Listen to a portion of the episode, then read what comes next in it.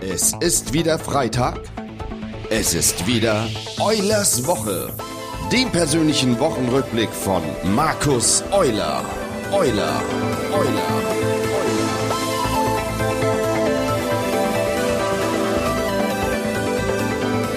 Hallo und herzlich willkommen zu Eulers Woche der ersten Podcast-Ausgabe. Genau, richtig. Ja, natürlich gibt es Eulers Woche schon länger, jetzt schon fast anderthalb Jahre. Und die ganze Zeit habe ich das als Livestream auf Facebook live gemacht. Da waren bestimmt schon einige von euch dabei, die sich das angeschaut haben. Und die Folgen gab es dann auch später noch als YouTube-Konserve. Ja, und nun habe ich, weil meine Wurzeln doch im Audiobereich liegen und mich das einfach auch am meisten reizt, nun habe ich beschlossen, die Eulers Woche Serie als Podcast zu machen. Und zwar immer freitags.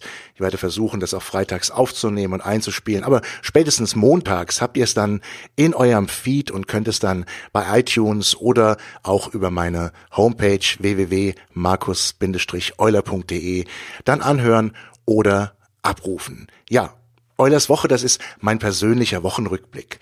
Ich bin unterwegs als Trainer, als Coach und da geht einem einiges durch den Kopf, wenn man aus den Trainings rauskommt oder gerade ein 1 zu 1 Coaching hinter sich hat. Und die Themen, die mich wirklich berühren, die hängen bleiben, wo ich mir später noch Gedanken mache, die finden sich dann auch hier in Eulers Woche wieder. Das sind meist verschiedene Themen aus dem Bereich Kommunikation, Führung, aber eben auch Verkauf und Vertrieb.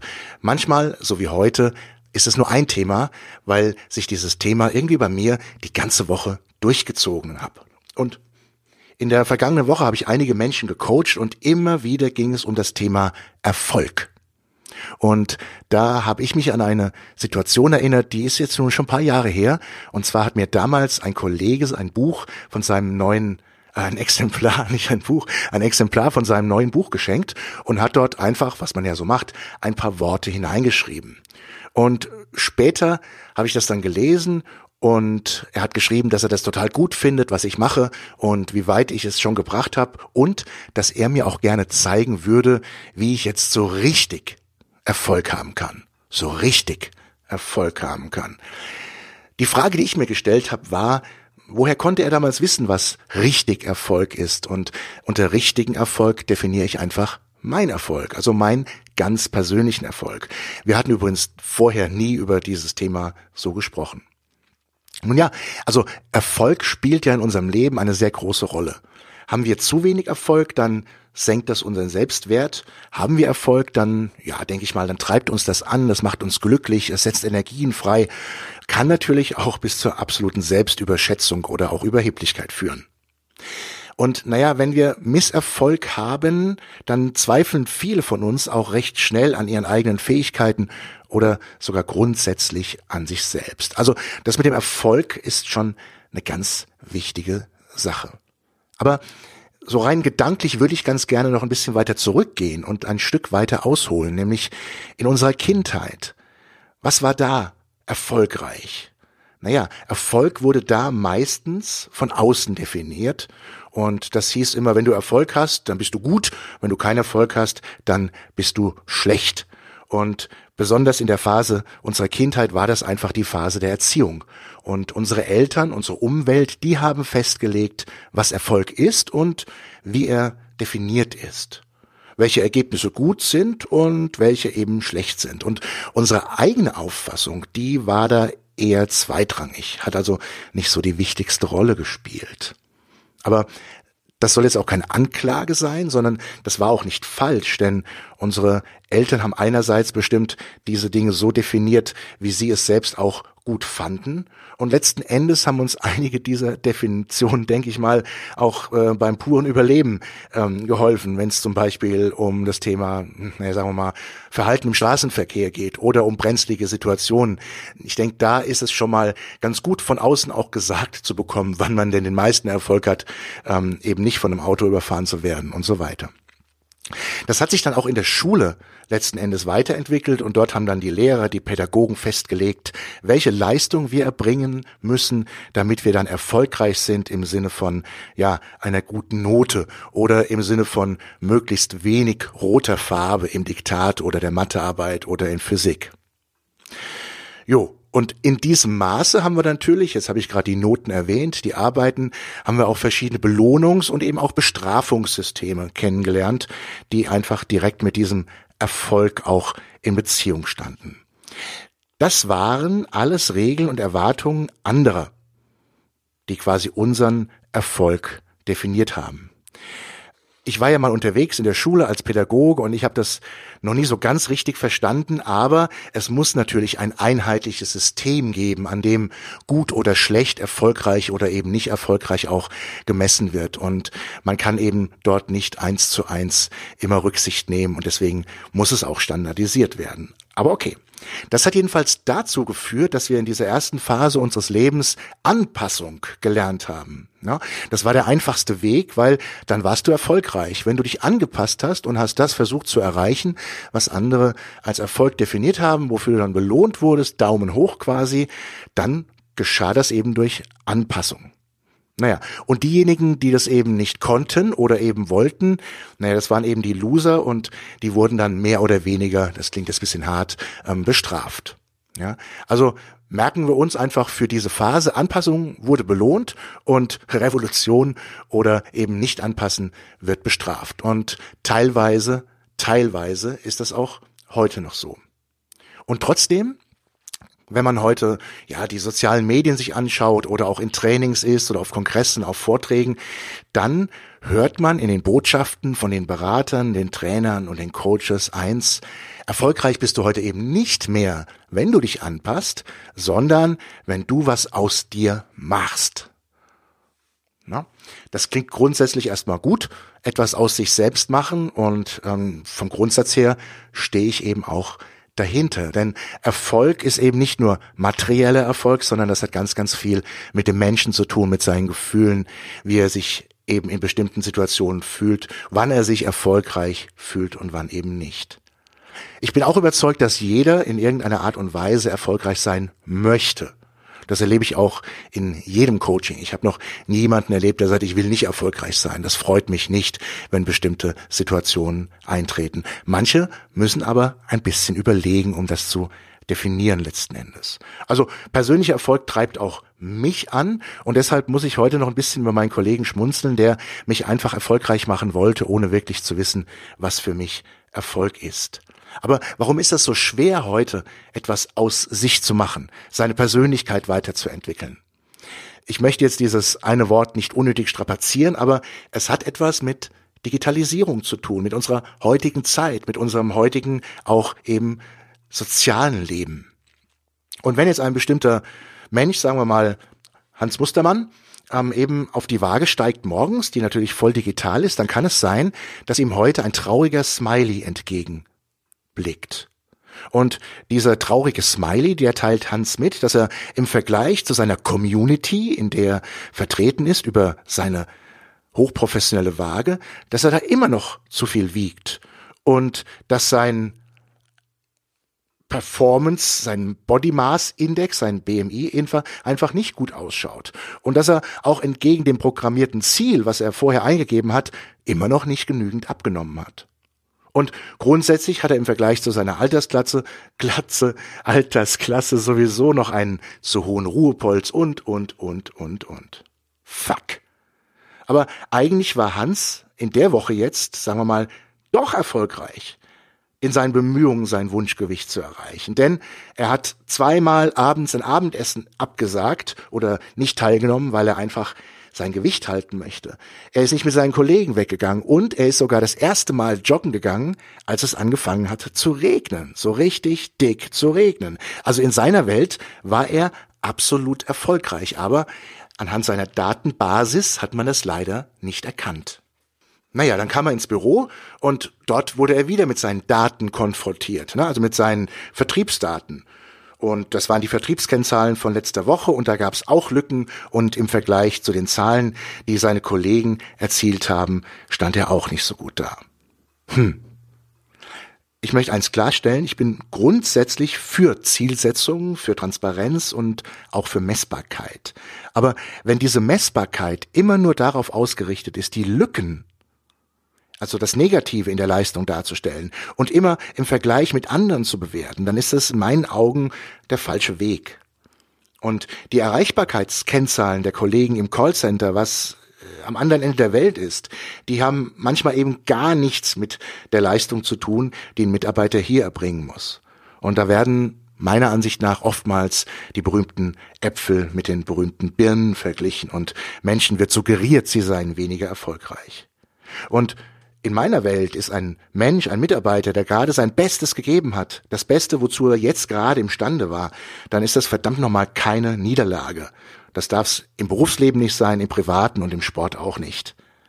Und eine unserer heutigen, naja, Volkskrankheiten nenne ich es mal, das ist einfach der Perfektionismus perfekte Ernährung, perfektes Aussehen, die perfekte Wohnungseinrichtung, der perfekte Sex und irgendwann wahrscheinlich müssen wir mal überlegen, mit welchem Lifehack oder dann ist es wahrscheinlich kein Lifehack mehr, wir am perfektesten sterben werden. Also nichts gegen hohe Ziele und sportliche Ambitionen, aber ich denke, am eigenen Perfektionismus oder den zu hohen Erwartungshaltungen anderer muss man auch nicht scheitern letzten Endes. Das gibt's übrigens schon in der Kindheit. Wenn ein Kind einen Bagger gemalt hat, dann halte ich es nicht für sehr sinnvoll, hinzugehen und zu sagen, na, das ist aber kein richtiger Bagger, der muss so ein bisschen anders aussehen. Für dieses Kind ist das vielleicht der beste Bagger, ähm, den das Kind gerade gemalt hat und das Kind ist super stolz drauf. Und ich denke, in diesem Gefühl sollte man das Kind erstmal lassen und sollte dann einfach mal schauen, wie es weitergeht. Ja, was hat es aber mit unserem heutigen Erfolg zu tun? Naja, also vieles ist ja ein Ergebnis von Digitalisierung, von Datenbanken, von Communities, von Likes und Dislikes.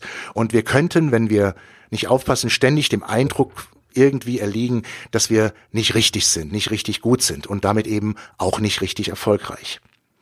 Und nur weil es irgendwo jemanden gibt, den wir gar nicht kennen, der aber jetzt mit uns verglichen wird oder den wir mit uns vergleichen, ist das schon eine fragwürdige Sache. Aber im Grunde ist es ganz normal, weil wir kennen ja die Situation, ich sitze in meinem Garten, schaue auf meinen Himbeerstrauch und sag, ah oh, Mensch, wie geil der aussieht und dann gucke ich vielleicht über den Zaun zu meinem Nachbarn und ja, jetzt darf mein Himbeerstrauch auch noch geil aussehen, ja, egal was mit dem vom Nachbarn ist. Ich darf durch diesen Vergleich das, was ich habe, was ich gemacht habe, nicht automatisch herabsetzen. Aber das ist leider ein bisschen Usus heute geworden. Und ich finde, wir müssen, und wenn es um unseren eigenen Erfolg geht, müssen wir besonders darauf achten, dass wir unseren eigenen Selbstwert, unser eigenes Aussehen, die Schönheit, unsere eigenen Leistung immer noch schätzen, egal was passiert, und dass wir einfach darauf achten, das nicht zu verlieren.